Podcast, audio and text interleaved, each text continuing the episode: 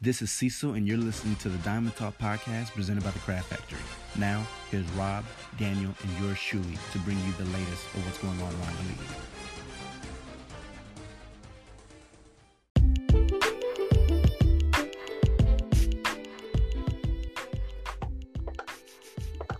All right, all right. Welcome to the Diamond Talk podcast. We're here with uh, myself, Danny, and we're here with Rob today. We're gonna go. We're gonna go. We're gonna go over a quick little World Series recap. You know, give you what we saw from the games.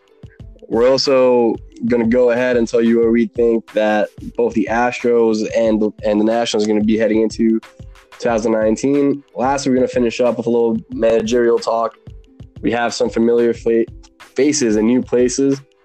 So we're to give that a go. Start off, as we should know by now, uh, the Nationals are your 2019 World Series champions. They were not the favorite going in. Everyone had the Astros for the most part.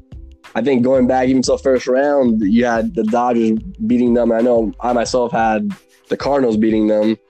So, Rob, tell me what what what do you make of this uh, almost incredible Nationals World Series run.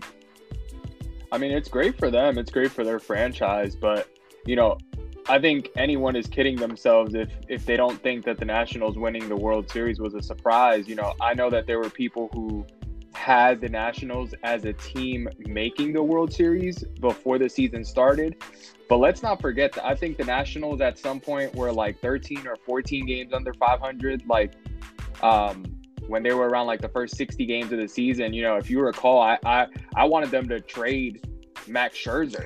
You know, yes, I thought that they should have they should have traded Scherzer and gotten you know as much value for him, which would have been an extreme package um, in return. But I thought that they should have traded him and and you know try to do something with with what I thought at the time would be a lost season. But you know, that's what I mean by surprise. I mean they really did surprise everyone. If like if you asked me to bet I would have bet on the Nationals to lose to the Dodgers. I would have bet on the Nationals to lose to the Cardinals, and I would have bet on the Nationals to lose to the Astros. And they beat all those teams to capture the first title in the history of their franchise. So, you know, I, I think overall, I mean, we just have to give great credit for them. It was a great accomplishment.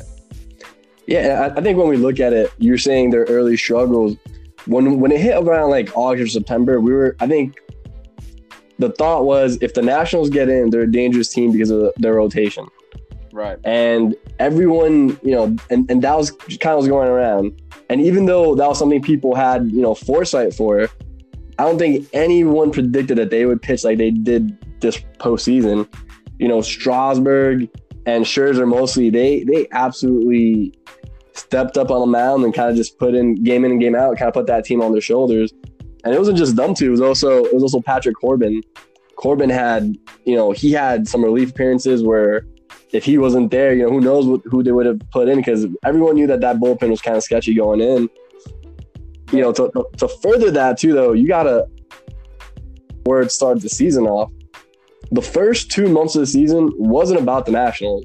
The first two months of the season was about, oh, Bryce Harper isn't there anymore. When's he gonna come back to Nationals for that revenge story? We really didn't expect much from them definitely not offensively, just because he was such a he was such a big piece of that offense last year. So right. you know, so let, us go into into the games. Um, who's one player that kind of just opened your eyes and you're like, you know what, I did not expect him to be this good, or I just didn't think that he would contribute like he did. I mean, I think you know, I think now it, it seems like it seems like he's a pretty common name, but I'm gonna go with Anthony Rendon you know because even though even though a lot of people see him at the level that he is now. I don't think I personally saw him at the level that he is now. You know, like I, I felt like Anthony Rendon was kind of like, he was kind of like a, a borderline, like top five third baseman.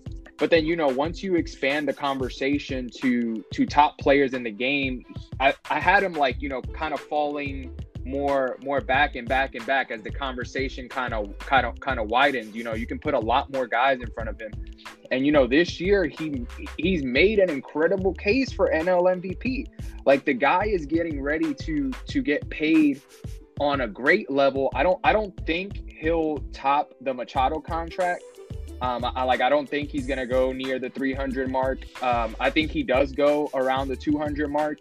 Um, but you know, it's it's one thing to have this perception of him in the regular season, but the dude came through in the postseason. Like you take Anthony Rendon out of that lineup for the Nationals, and I don't know if they're World Series champions.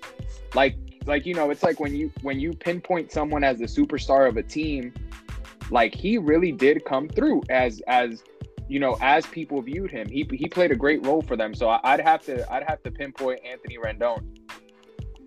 Yeah, Rendon was absolutely amazing. It felt like every time there was a big moment, he was up to bat. Anytime the team needed a big hit or they needed to to deliver in situational situationally, he would be at bat. He came through what felt like every time. And you know, my guy that I'm gonna talk about is is Soto. Like, oh my course, god, this kid's kid's 20 years old. He turned 21, I think, during the World Series. Mm-hmm. And to do what he was doing at 21, and it's not just about the physical gifts. You know, obviously the kid can swing the bat. You know, defensively he, he's gonna he's gonna need a little work, but offensively he's he's not. He has almost zero holes offensively. And to put up the at bats he did, where he was taking the pitches he did, it was absolutely amazing coming out of a 20, 20 year old. You know, and this is I think this postseason is the year. You know, we had talked about before about how he's going to be mentioned with the guys like Acuna Jr. and Bregman and those young guys coming up now. And this is a spot to do it. If you do it in the World Series, that carries weight because it's where the national, the national people, where it's on national television, that's where they see you, and you're going to become a household name that way. And uh, I, I, thought one of the one of the best parts of the World Series, and obviously for the dramatics, but when he when he carried his bat to first base right after Bregman had done a few few innings before. You know, it's it's one of those things where whether you like it or don't like it, I personally I'm for it. But come on, man, to do that in the biggest stage and to kind of just have that confidence, that that was absolutely amazing to me. Um, so what did you see? If you had to pick one spot or why, let's say the Astros didn't come through, what do you think? What do you think held the Astros back a little bit this series? I mean, I think one of the main things that held them back was I don't I don't think their lineup clicked as well as as kind of like people thought that it did when they were watching the games. You know, I, I feel like you were watching some of the games and it gave you this false perception of of of the fact that the Astros lineup was performing really well, but it really wasn't. Like if you look if like the Astros lineup under if, if we're gonna be like truthful about it, the Astros lineup underperformed the entire postseason. Like they they didn't perform like that highly against Tampa Bay. They performed even worse um, against the Yankees. I mean, they they did take that series from the Yankees in six games, but it, like I said before, when the Yankees lost that series, it was a case of both lineups just not performing how how people were expecting them to. You know that that that was one of the main reasons why people were looking forward to an ALCS between the Yankees and the Astros because it's these two power lineups. Um, you know, power, contact, everything, and you had a lot of guys in that lineup not performing how they were supposed to, and I think that carried over in the national series. And you know, you alluded to it a little bit when you're facing if your lineup wasn't performing against a team like the Yankees, who people like to critique for not having superstar level pitching, you have to fix that issue going into the World Series versus the Nationals, whose pitching is way better than the Yankees. Like you like and that was just a problem that they didn't fix. You know, it was like it was like uh like for example, Alex Bregman would hit a home run and everyone would forget the fact that he's hitting like under 200. You know, like it, like you can't just brush away all the other at bats because a player hits a home run or he comes through with one double. It's like you, you, you know, I spoke about Anthony Rendon. You spoke about Juan Soto. Those were two players who were consistent throughout the postseason. Like on the Astro side, you had guys like Jose Altuve and you know Carlos Correa who were putting up great postseasons as well. But Alex Bregman is essentially their most important piece, and he didn't have that great of a postseason. You had other other guys like Gurriel, um, um, Yordan Alvarez, who I understand as a rookie, but you know, we're talking about someone you just mentioned Juan Soto, who's super young as well, and look at the performance that he put together. Um, so you know, I, I think for them it was just a collection of their lineup not clicking. Yeah, when you saw when you saw that bats, it it didn't feel the way it did during the regular season. Granted, you, you, you know we talked about it. You're facing Strasburg, you're facing you're facing uh, Scherzer. Those are two guys who are probably one of the best, if not the best ones who you're going to see in the major leagues. other than maybe on the guys on the other side with Verlander and, and Cole. Right. But when when you saw the difference it made for the Nationals, the difference it made for the Astros, the difference was Nationals were kind of taking what they gave them. You know, especially with like Verlander and things like that. Like, yeah, they had their home runs. I'm not gonna say they didn't, but there there's a lot. Like, I don't know how many there were, but there were. I felt like there was a lot of singles from the Nationals, and a lot of times that they just simply, you know, put the ball in play, kind of just gave what the pitchers gave them.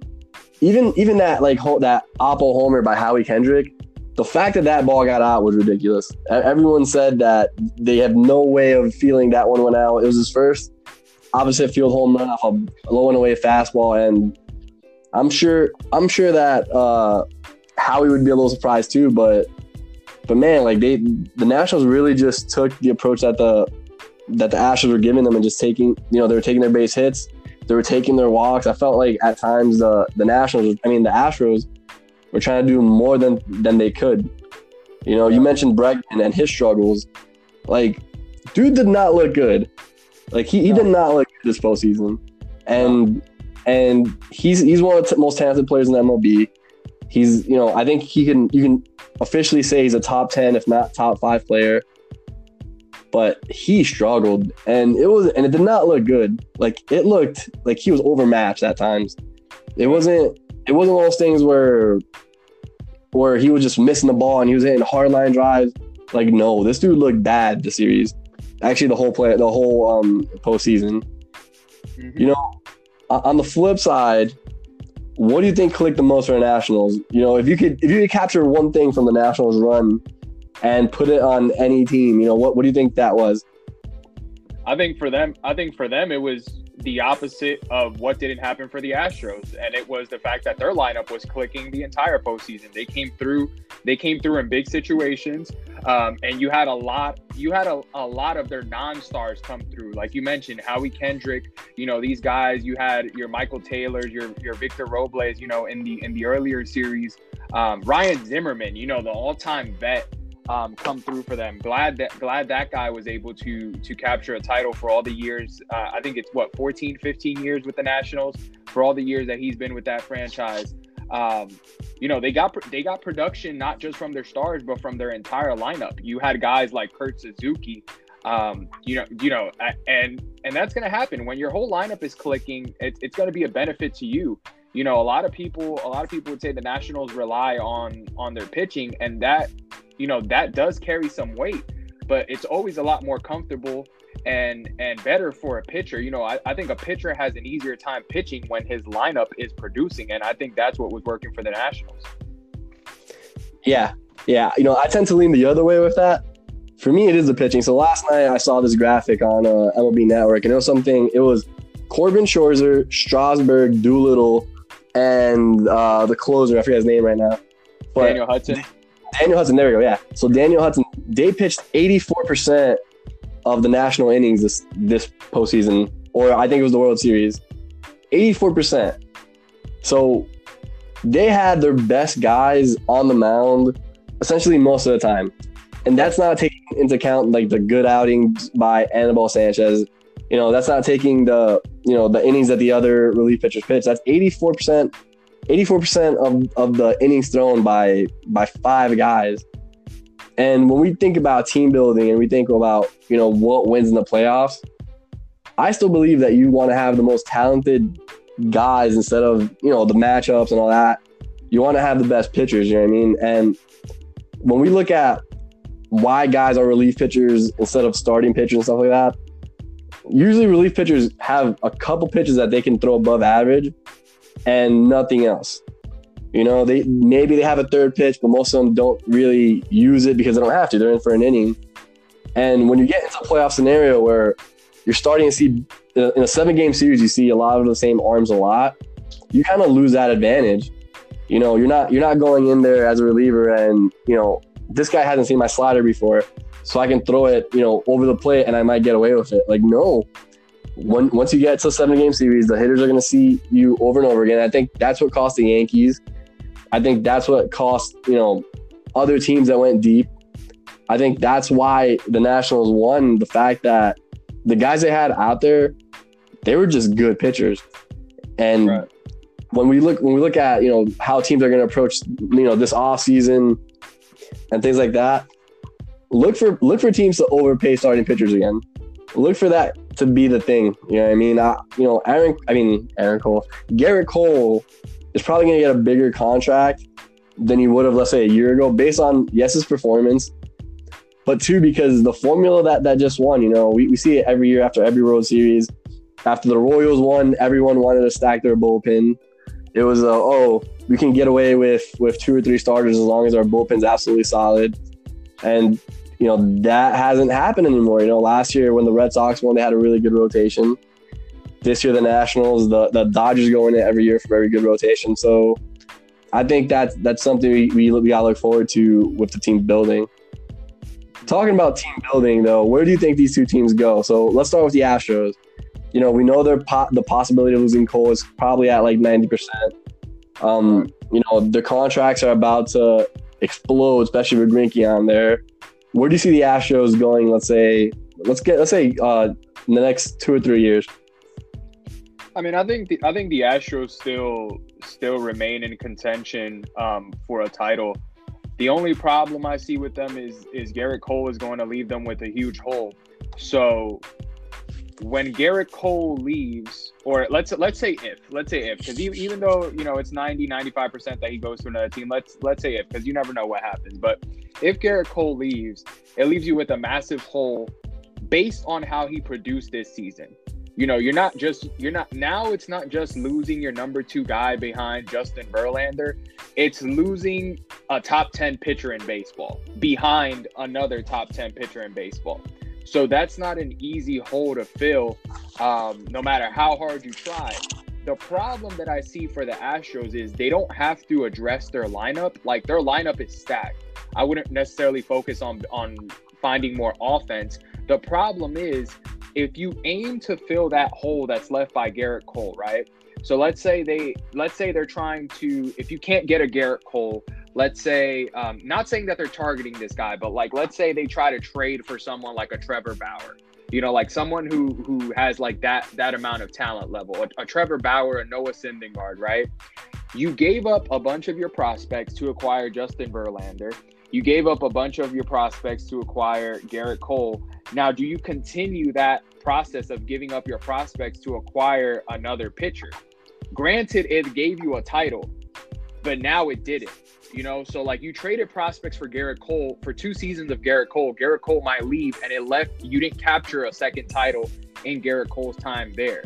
So do you keep up that process of giving up your prospects for pitching, or do you develop your prospects um, and try to roll with them? I, I don't know. I haven't taken a, a, look, you know, because we'll we'll do a later episode where we focus on the prospects. I haven't taken a good look at their farm system. I don't know um, how their farm system is looking um, pitching wise. But you know, you had the guy um, Urquidy who who actually performed really well for them this postseason, yeah, and I, I, know. Yeah, I, I, know they mentioned that he'll probably compete to be like their number four, number five starter um, next season. So I mean, that could be a nice little piece for them. But I don't know, man. They they have to. They're probably going to be as hungry as ever if they turn their focus away from Gerrit Cole and filling up that number two spot because I don't really know how much confidence I have in a team um, capturing another title when you go from Verlander Cole to Verlander Greinke with Greinke potentially being their number two.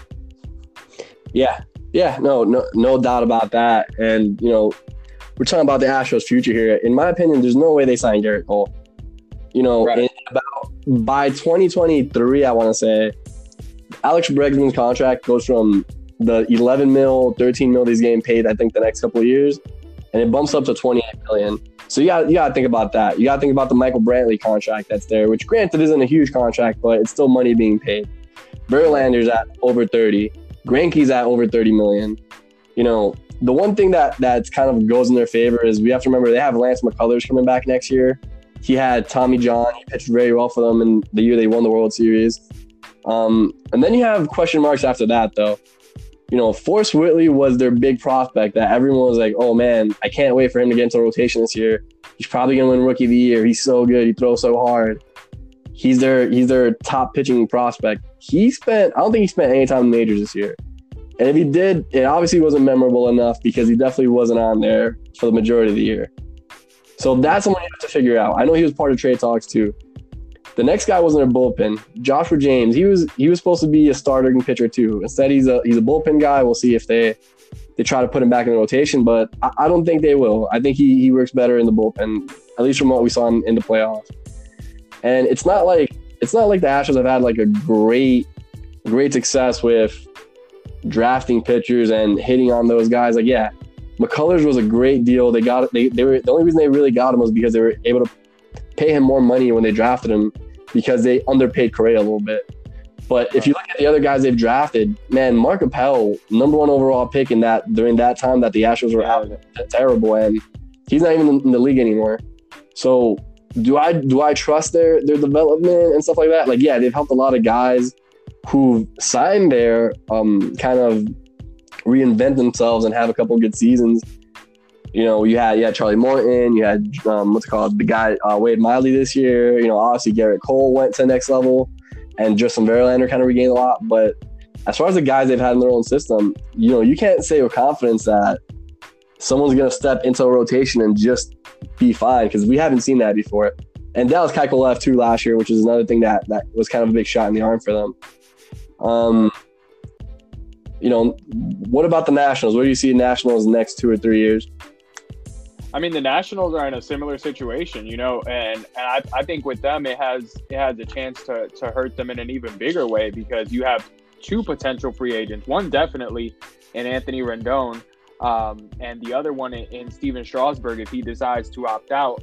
Um, I think the Nationals are doing a little better in that department. You know, if if Strasburg does opt out and leaves the Nationals, um, I think I, I think I like a, a Scherzer Corbin one two better than a Verlander Greinke one two. Um, but yeah, it, it'll it'll be hard for them. Those are two those are two potentially big contracts. I don't know if the Nationals are are going to be willing to pay both of them. Um, and to be honest with you, I don't I don't know if I'm leaning any particular kind of way to who they should pay. I, I think it, it, was two guys who were both essential to to this World Series that they that they won. I do definitely know that winning this title makes makes letting one of those guys easier to let go. You know, because teams teams sort of tend to relax once they capture a title. Um, you know, it's it's overall less pressure from from the media, from the fans, and everything. Like you're a champion. You know, you you you got that out of the way. Um, and you know, lightning doesn't doesn't usually strike twice like that. Um, you know, in back to back seasons. I don't I don't remember I don't even remember when was the last time that we had back to back World Series champions. Um, I, I think it might have been was it the Yankees? Yeah, yeah. But yeah, the Yankees back in when they went on that three-peat from 98 to 2000. I mean, yeah, so that should let you know, like, you know, you had those five years from the Giants where they won three out of five, but they never went back to back um in, in you know, two seasons.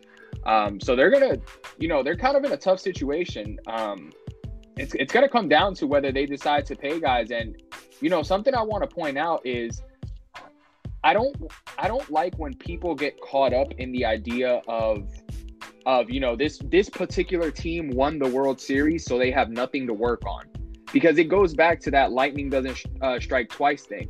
The Nationals definitely have things to work on because if we use like going back to the stat that you use, right? They had those five guys who pitched the majority of of their of their innings, and they did a great job. But at the same time, that points to an issue for me because it's like it's like okay, you want a title off of that, but you need to have more guys that you can rely on. You need to have like at least a good seven or eight in, in the postseason. You know, like I, I understand by all means, look, if those five guys are working for you, that's great but you need to give you know for future seasons you need to get be able to give guys a little bit more rest. So you know maybe the nationals turn to addressing their bullpen getting some stronger arms in there. Um, i know their bullpen was decent but you know I, i'm always a fan of adding you know one one guy in there who's like considered to be a top 10 top 15 guy in the in the league in terms of relievers who can just you know maybe send your bullpen to another level. So maybe they go that down that route and focus on bringing in another arm yeah, so my thing with the Nationals, look, I was I was honest, honestly surprised that they did as well as they did this season. Especially with, you know, Scherzer not really being Scherzer the whole year just because of injuries and things like that. Mm-hmm. I think it'll be very hard, very hard for the Nationals to get back to where they were this year. I think it's almost impossible for them. You know, to give you a few reasons why, like we saw we saw Scherzer break down, he had the neck spasms. That's something that had been going on pretty much all season, where he was pitching through a lot of different things. And for a guy who's max effort like Scherzer, eventually he's going to have to retool what he does, which means he's going to have to go from elite to kind of figure a way to to get it done. And I'm not and I'm not saying that he's not going to be one of the game's best. I'm just saying he might have to find a different way to do it. And what we have seen in the past with with teams that rely on their starting pitchers a lot, kind of like the Red Sox last year, they can't head into spring training ready to go because you do need you do need to give that body a little extra rest. You pitch for a whole for a whole extra month, which you usually don't, which kind of backs up your training schedule regardless. So if if I were a GM at this point, I wouldn't I wouldn't rush to have guys like Corbin and Scherzer and um, what's called Strasburg ready for opening day. I try to see if I can work them in later on in the season, just because you know we saw a lot this season with Chris Sale. Like that dude was just not the same. And you know you can say the same about a lot of the other Red Sox arms where they just came back this year and it was like you just don't have it. And it was, it was the life wasn't on their ball. They just they had a lot of dead arms. It, it felt like at times. So that's one thing. The second thing is I was trying to think about the season and if they had made any major moves trade trade deadline wise. And the truth is they really didn't, but the reason why they, they didn't was kind of because they couldn't. They don't have great they don't have great pieces in their farm system. Mm-hmm. Like even when you look at the at their major league roster, look at, you know, Soto and Robles, man, like those look how young those guys are. Those would be the top guys in your farm system. They're already playing on the major league level. You know, they had they had I think his name's Carter Kieboom, and yeah, Carter Kieboom. You know that he's their shortstop, second base. That maybe was a trade piece, but realistically, outside of that, I didn't see anyone that they could really dangle out there, which kind of kind of hurts them going into next year and you know years, you know, two or three years. As far as Strasburg and Rendon, I, I think Strasburg stays. I think they have incentive to have Strasburg stays to, to for Strasburg to stay. Um, I think they'll just up that contract that he's already on. Uh, as far as Rendon, I don't see him staying. I know they, they offered him a contract already, but I think Rendon, it's a big possibility that he also leaves. Um, we're going to take a break right now. Uh, when we get back, we're going to be talking about some of the coaches that found new places. And yeah, talk to you soon.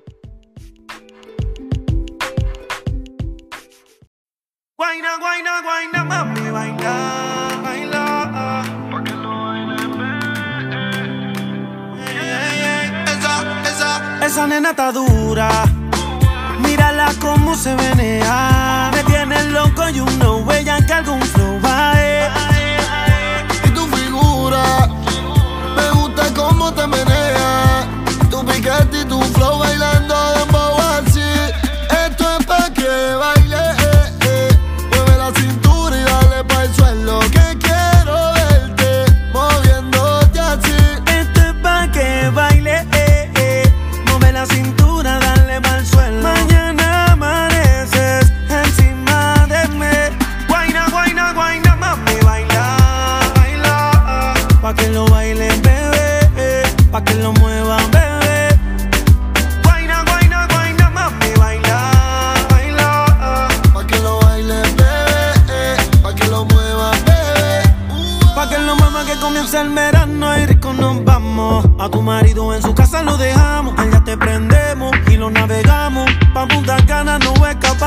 el traje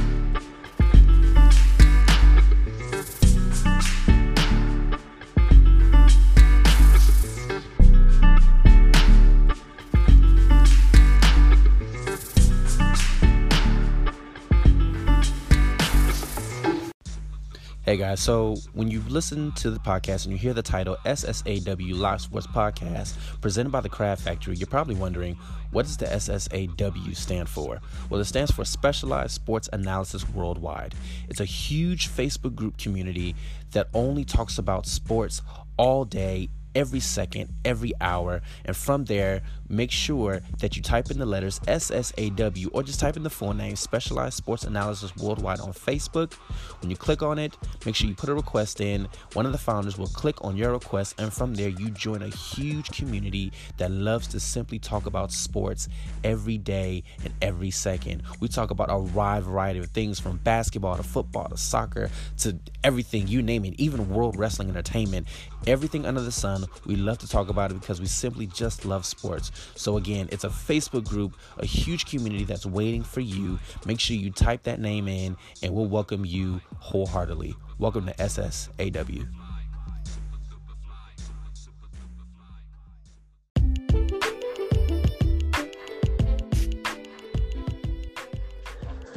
Welcome back to your second half of SSAW's Diamond Talk. Uh, we're going to talk about our new managerial places for some of our familiar faces. Uh, first guy we want to talk about, big news out of New York, kind of one that everyone expected, and we have no reason, we have no, we have no idea why this took so long. But Carlos Beltran officially going to manage the New York Mets. Rob, what do you got on Beltran? probably like the best managerial hire this offseason. Um, you know, I, I I've said this a bunch of times before, and you know, it's it's something I truly believe in. I think Carlos Beltran is going to be an excellent manager in this league, whether it be with the Mets, any other franchise. I think he's going to be a, a world champion manager at some point. Uh, as you you know, as most people know, I wanted him to be the Yankees manager once we got rid of Girardi because I think he I think he really understands the game. I think he understands where the game was and where the game is headed. And I think he can he can lead a locker room. He he has a lot of good relationships around the league with people. I think he can lead a lot of guys um, to the postseason and to a title. Like I I, I actually think he's going to be a great manager. Um, yeah, like you said, I don't know why it took so long. I would have hired Beltran like the week that they fired uh, Millie, uh, Mickey Callaway. I would have hired Carlos Beltran. I know you have to have your interviews and you want to kind of fill people out, but you know it it, it makes it kind of laughable because you took all this time to hire the guy that everyone was expecting you to hire. You know, like you went through this entire process, and you know, even fans from other teams knew Beltran should be the hire. Um, so I, am not I'm not too surprised, man. I, am I'm, I'm glad for him. I'm glad we have another Puerto Rican in the league. Um, I don't know, uh, like one of our members um, had said, if this will be the third straight year that a Puerto Rican manager will win the World Series. I don't know if I have that high of expectations for the Mets this season, but like I said, I'd put money on the fact that Carlos Beltran is a World Series manager at some point in his, in his career. Yeah, and I think when we see when we see the job itself, he's probably in the best position of all the new managers to do something like win the World Series. Right. You know, we just talked about how great the rotations were for for the Astros and for the Mets. I mean, and for the Nationals. Well, the Mets have a pretty good rotation themselves. They have they have four guys that are no doubt probably top three guys in a, rotation. In DeGrom, Syndergaard, Stroman. If you want to talk about Wheeler being in there, sure.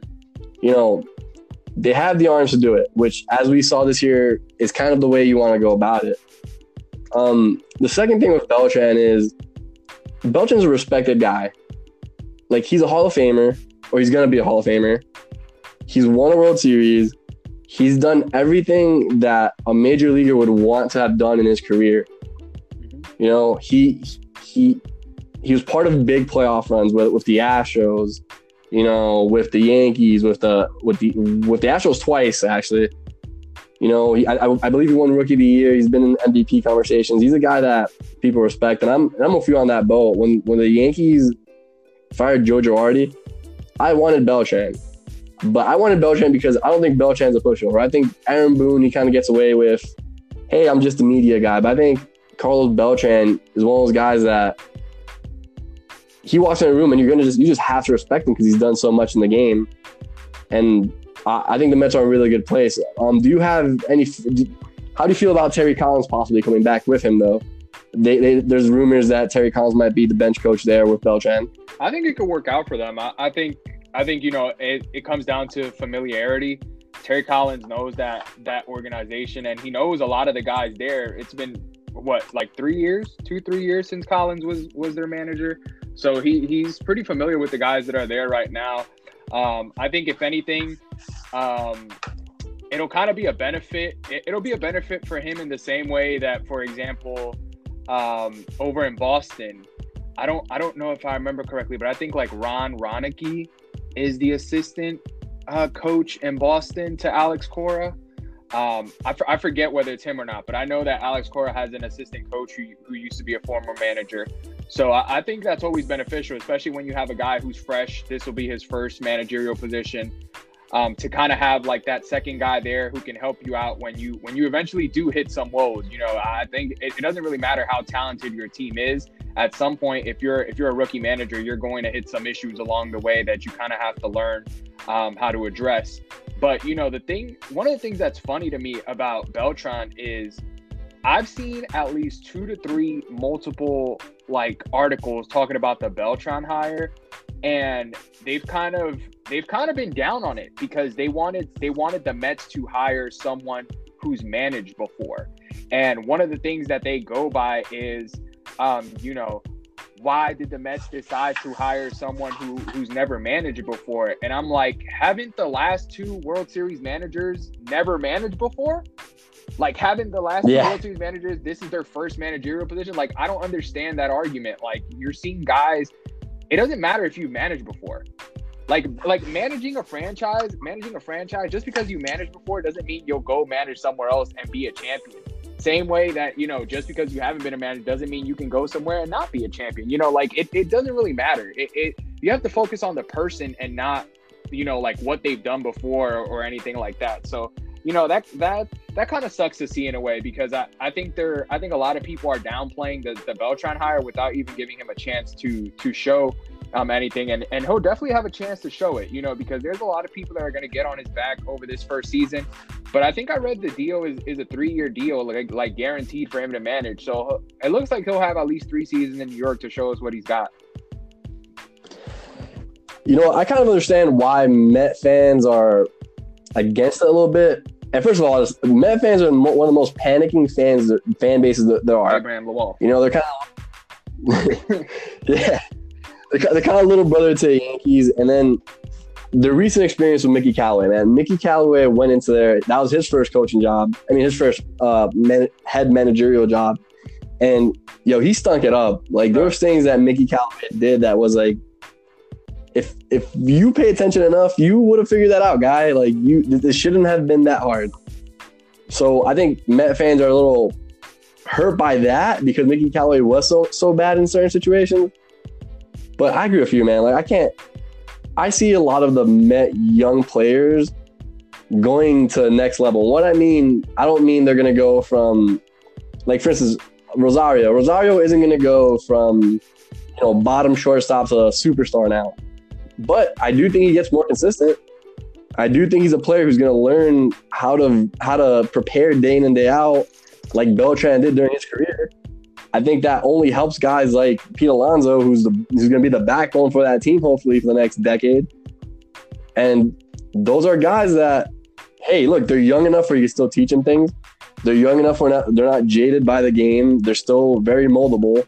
So why not have them molded by someone who look, man, you have to respect Carlos Beltran just by the by the amazing things he did in the game. So, so why not have him? As far as Terry Collins go, for me, it's a little weird. It's kind of like like why do you want your ex in the same tax cab as, as you? You know, like, hey, didn't I get rid for a reason? Like, what are you doing here? But I think as long as Terry knows that, hey, look, this isn't your team, man. Like, you're here to help Beltran out then I think they'll be fine. And, I, am sure Terry Collins will be fine with that too. I don't see him. I, I don't have any reason to think he'll do anything different. Um, the next coaching hire is someone who has coached before, who has been, I guess, mediocrely successful. But Mike Matheny will be coaching the Royals. What do you think about that hire? I mean, it's good for him. You know, he probably doesn't have to buy a new house. He's he's staying in the state of Missouri. Um, but you know, I don't, I don't know. I don't know about. I kind of expected Matheny to get hired by the Royals. It, it kind of Matheny just seemed like one of those guys that would get like.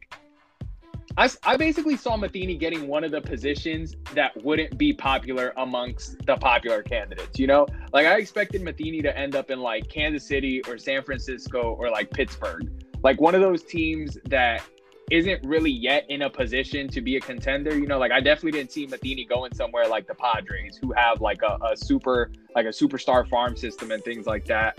Um, I don't really know how Matheny's to do in Kansas City, man. I he definitely is taking somewhat of a downgrade because the talent was a lot stronger in St. Louis um, than it is in Kansas City. But they, I mean, they do have some pieces. They have they have Jorge Soler, you know, they have uh, Mondesi they have like good young guys there, but ah man, the, the Kansas City Royals are just so tough because um, I think I wrote something a couple months back about the owner looking to sell the team and something like that. And they're one of those teams that kind of just got like really complacent after they captured a title. You know, like they had those, they had like those two seasons that they went to the World Series, and after they caught like that title, everything just kind of went to shits. like they they haven't really been mentioned as a as even like a playoff caliber team and it's not like their job is getting easier in that in that AL Central. You know, you have you have the Twins up there who the Twins are the Twins are kind of like a uh uh, you never know what you're gonna get type of team. Like the te- like the Twins can go from like winning the division to like finishing third, like with the amount of talent that they have. The Indians are always in the conversation. We'll have to see what they end up doing with guys like Lindor. The White Sox are, you know, primed to to start to run that division at some point with, with their young prospects. So I don't really know where Kansas City goes from here. I, I think I think it's unfortunate to say, but it's one of those hires that is a hire because you needed to have someone to have the title of manager. There, there's no easier way to put it. It's not a solution to anything. It's just let's have this guy manage for a year or two until like we find some more players of value and then we can look for like a real manager to lead him somewhere. Yeah, I mean, look, the Royals, unless they're winning World Series, you don't really want to talk about them. Like Jorge Soler had the most quiet 48 home run season I've ever imagined. Like, like I, I felt like it was like September and someone was like, "Oh, do you know Soler just hit his like 45th home run. I'm like, what? Yeah, I was. How? Where, where's he even playing anymore? And you know, it, it's kind of nuts. You know, he, he but he did. He had 48 home runs this year, and he had 117 RBI. So that's a that's a kind of a that's an amazing season by for anyone. Never mind uh, Jorge Soler. But you know, my thing with Matheny is Casey's another team that that's very young. They're obviously in transition. They're a small market team, like you said. They're selling that team, and no matter who buys it, it's going to be a small market team regardless. Um, Matheny stays at home. He doesn't have to purchase another house, like you said. Uh, yeah, it, it's one of those things where I don't know how notable it's going to be, like towards the end of the season, but I do think it it helps young players to have someone that has been a part of a great organization because the Cardinals are a great organization, and the way they're run from the top through the minor league systems is something that they take pride in being a top organization. And you know, Mike Matheny uh, managed there. He was obviously fired from there, but he knows what it looks like when things go right.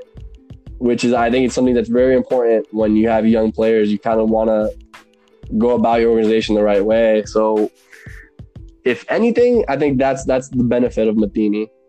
Uh, you know, la- last guy, uh, Yankees fired pitching coach Larry Rothschild. He's been there since I want to say 2010. Uh, that opens up that position, which, by the way, it's it's got to be one of the most sought after assistant coach kind of positions, just because of where it's at. But I know you had an opinion on who you want to take the job. Who who who do you have and why? All right. Well, here's the thing with the Yankees uh, pitching coach position. So first of all, I just want to say I thought Larry Rothschild did a solid job. Um, I think he did a, a, solid job for the decade that he was there. But I, I, think it's it's similar to when to when Girardi got let go. You know, like it was um, at least for me, because I, I know I know Yankee fans differ on who on who they wanted as manager and everything. But to me, it's kind of like 10 years is a long amount of time you know? And in, in those 10 years you have to do something especially with a franchise like the yankees you have to do something that kind of stands out consistently you know? Like i know i know like Girardi had those seven postseason appearances or whatever but like you know he got a world title in the second year of of of his time there and then people forget that his first year he missed the postseason because of that world title, and I think he missed the postseason like two more years after that. You know, so it's like, eh, I was he Joe did a good job. I was I was ready for him to go. I'm kind of feeling the same way on Rothschild. It's just like I'm kind of I'm kind of ready for him to go. So here's the only problem. I, if you ask me who I want there, just because of, just strictly not taking not taking anything into account, just strictly going based off one criteria. A guy who I think benefits pitchers in the game, it's Ray Searage, who was let go by the Pittsburgh Pirates. That's who I would hire. The only reason I don't see Ray Searage actually ending up in New York is actually for two reasons. One, if the Yankees are trying to target Gerrit Cole, I don't know how that res- that relationship would work with you know, Gerrit Cole having made adjustments, leaving Pittsburgh, and and Searage was was his pitching coach in Pittsburgh. I don't know if Gerrit Cole was necessarily trying to come back into that type of situation. Number two, I think the Yankees are somewhat in a transition as a team. Like I've I've been reading up on it, and it looks like they're interviewing a lot of pitching coaches that are coaching college teams. Like they, and that was one of the reasons why they let Rothschild go because apparently the Yankees are trying to go more analytics based um, and Rothschild didn't really want to go that route. You know, he kind of wanted to stay old school. But yeah, it looks like the Yankees are trying to get more modern in how the game is is moving today. So they're they're looking they're looking at outside options. Um, you know, even even going as far as like some college guys and things like that to possibly bring in as a pitching coach. But Rothschild's firing wasn't really that surprising because I, I think I think ever since Boone got there, everyone kind of knew that you were kind of going to do away with the entire coaching staff. Like Boone kind of wants his own guys in there. Um, but I'll tell you this: whoever ends up getting hired is going to have a huge job on their hands, like hu- like huge job, especially if the Yankees end up signing Gerrit Cole, because now like you have expectations to meet. I've I've said this before. If the Yankees go in, if the Yankees go into next season with a rotation where the top four guys are Gerrit Cole, a healthy Luis Severino, James Paxton, and Masahiro Tanaka, on paper, like like seriously, on paper, one through four, that's a top five rotation in baseball. Like uh, like strictly going off off off of on paper. So the expectations will be extremely high for whoever gets that job. Um, and I guess we'll just have to see. You know, we'll definitely talk about it on here whenever whenever we get a hire. Yeah, I think you know I kind of disagree with you on Larry Ch- Rothschild. I think he underachieved with the Yankees. You see, you see all those uh, names you mentioned. You know, with with he had CC for about ten years. He has Paxton. He has Sevy. He has, you know, I would I'm gonna go in there and throw Montgomery in there. He has, you know, I said Tanaka already, but look, those are guys who, while they were never bad, I think they definitely never hit their ceiling though.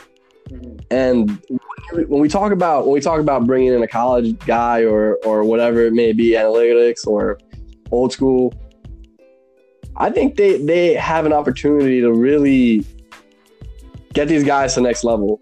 You know, James Paxton, he's one of those guys where his stuff is amazing. We saw it. We've seen him throw no hitters. We've seen him in the playoffs this year, and he absolutely dominated at points. And the question is, you know, why can't they do this more consistently? Or why is it that three fifths of a rotation is injured? I think a lot of that falls on Larry Rothschild, whether that's whether that's fair to say or not, you know. Baseball isn't just about, oh, what am I gonna do at the ballpark? It's, hey, CC, hey Tanaka, what are we gonna do during the offseason building up to get to, to the summer to make sure that that one you're healthy through the year and more importantly, when we need you the most in October, you're going to be at the top of your game. And that's something I really didn't see with Rothschild. I, I felt like the guys we had, they, they, they, they, never quite hit that next level. You know, even someone like Sevi, he I felt like he went backwards instead of forwards. And when he went forwards, forward, it was because of guys like Pedro Martinez teaching him, you know, how to pitch over the offseason. And that's a lot less to do with Larry Rothschild.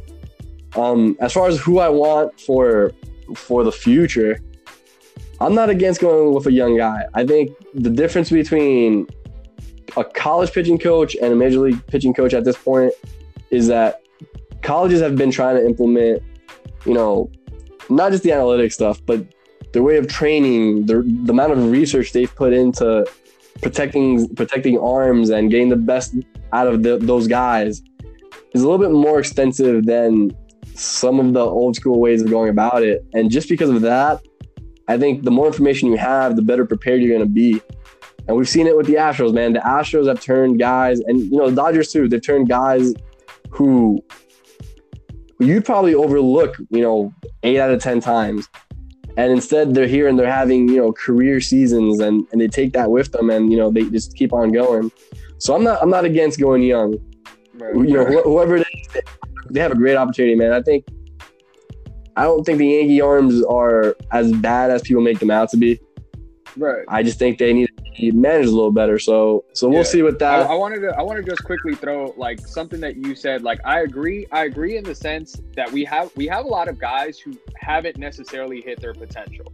I don't necessarily um, you know agree with like who I'm going to throw the blame at for that happening because you did mention you know like if if we do break it down essentially everyone at some point has been hit by injuries. Sabathia, Tanaka, Severino, you know, Paxton didn't get hit too hard by injuries this year, but you know, in Seattle, it's a guy that that that was somewhat injury prone in, in Seattle. And but we do have that talent. Like that's what I'm saying. It's like, you know, people someone might be listening to this podcast and hear me say that if the Yankees acquire Gerrit Cole, a one through four could be considered a top five like rotation in baseball and they might think I'm crazy. And I, I, I want people to actually go and like look at numbers, look at the games because it might not look so like as a whole. And it kind of goes back to what me and Daniel are talking about in terms of them reaching their potential. But we've seen what Gerrit Cole is. Like Severino la- last year, last year, Severino's first half, Severino was pitching like a top five pitcher in baseball. Like, let's not forget that. Like, Severino had like a two something ERA, 14 and 2 first half to the year, and then he digressed the second half. This year is arguably one of James Paxton's best season. I think he what he finished the year like 10 and 0, like like after in the second half or whatever. Tanaka, probably the Yankees' best postseason pitcher since he's been in New York, like by far. So these guys all have like their positive. It's just, you know, it, it's about all of them being healthy, all of them clicking at the same time. And that's why I think whoever gets brought here is going to have a huge amount of pressure, but he'll definitely have the talent with him to, to show us what he's got. Yeah, I know, and, and you hit it, man. It's just inconsistency. Right. It's been inconsistent because some guys have had some great stretches. You know what I mean? Tanaka's been out there, and there's games that he looks absolutely unhittable. But yeah, we'll, we'll see what happens with that. Gu- guys, thank you for listening to, to Diamond Talk. We'll see you next time.